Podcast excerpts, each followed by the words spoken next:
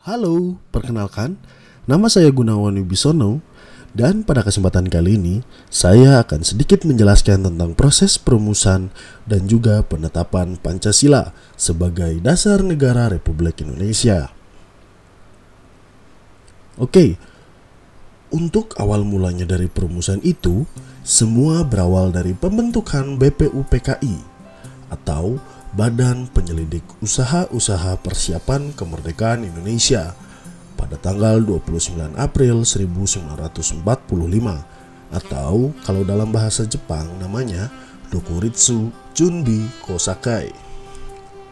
BPUPKI ini dibentuk oleh Jepang untuk mendapatkan simpati rakyat Indonesia karena Jepang pada saat itu sedang kalah perang dengan sekutu. Nah, BPUPKI ini dilantik pada tanggal 28 Mei dan dikepalai oleh Rajiman Wadyo Diningrat dari golongan nasionalis tua dengan didampingi oleh dua orang ketua muda atau wakil ketua yaitu Raden Panji Suroso dan Ichibangase Yoshio.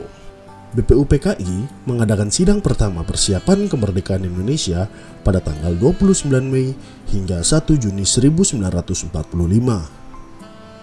Dalam sidang tersebut, sejumlah tokoh kemerdekaan mengemukakan pendapatnya mengenai dasar negara Indonesia.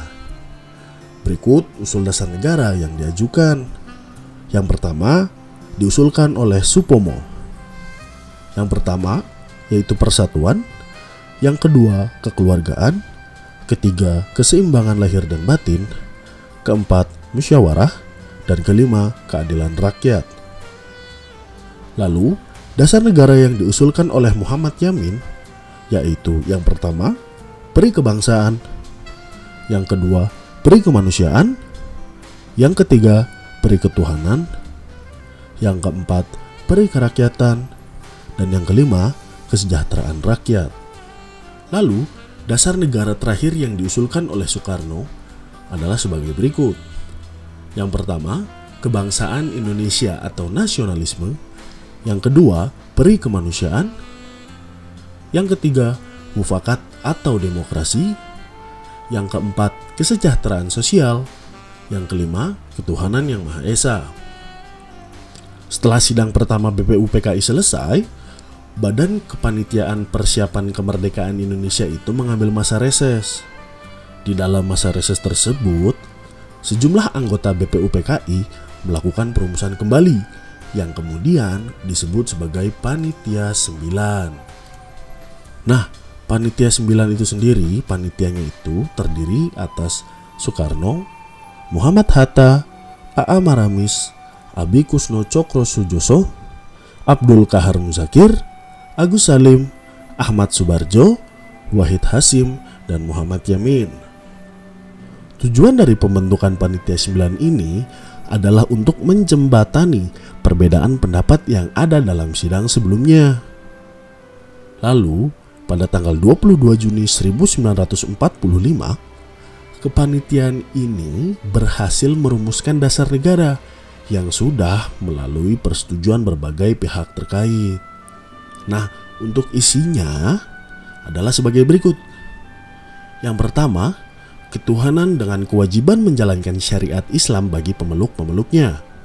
Kedua, kemanusiaan yang adil dan beradab. Tiga, persatuan Indonesia. Empat, kerakyatan yang dipimpin oleh hikmat kebijaksanaan dalam permusyawaratan perwakilan. Lima, keadilan sosial bagi seluruh rakyat Indonesia. Nah, hasil rumusan tersebut yang telah dipaparkan dinamakan Piagam Jakarta atau di Jakarta Charter pasti tahu semua dong. Hasil rumusan tersebut yang dinamakan Piagam Jakarta kemudian diumumkan dalam sidang kedua BPUPKI pada tanggal 10 Juli 1945. Nah, sedikit informasi. Untuk sidang kedua yang digelar pada 10 Juli sampai 17 Juli 1945, BPUPKI membahas rancangan Undang-Undang Dasar bentuk negara, pernyataan merdeka, wilayah negara, dan keluarga negaraan Indonesia.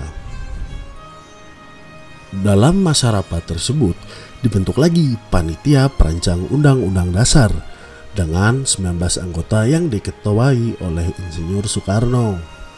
Lalu pada tanggal 11 Juli 1945, panitia perancang Undang-Undang Dasar membentuk lagi panitia kecil yang beranggotakan tujuh orang yang terdiri dari ketua Profesor Dr. Mr. Supomo dan anggota Mr. Wongso Negoro, Mr. Ahmad Subarjo, Mr. AA Maramis, Mr. RP Singgih, Haji Agus Salim, dan Dr. Sukiman.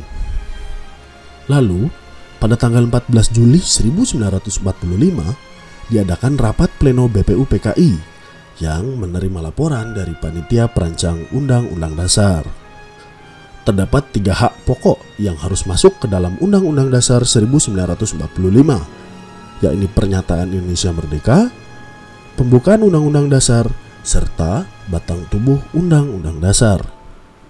Konsep proklamasi kemerdekaan rencananya akan disusun dengan mengambil tiga alinea pertama Piagam Jakarta. Sedangkan konsep Undang-Undang Dasar hampir seluruhnya diambil dari alinea keempat Piagam Jakarta. Dengan disepakatinya rancangan undang-undang, maka tugas BPUPKI telah selesai dan sidang kedua ditutup pada tanggal 17 Juli 1945. Setelah itu, hasil kerja BPUPKI dilaporkan ke pemerintah Jepang. Dari hasil laporan tersebut, maka pemerintah Jepang pun membentuk Panitia Persiapan Kemerdekaan Indonesia atau singkatannya PPKI yang dibentuk pada tanggal 7 Agustus 1945.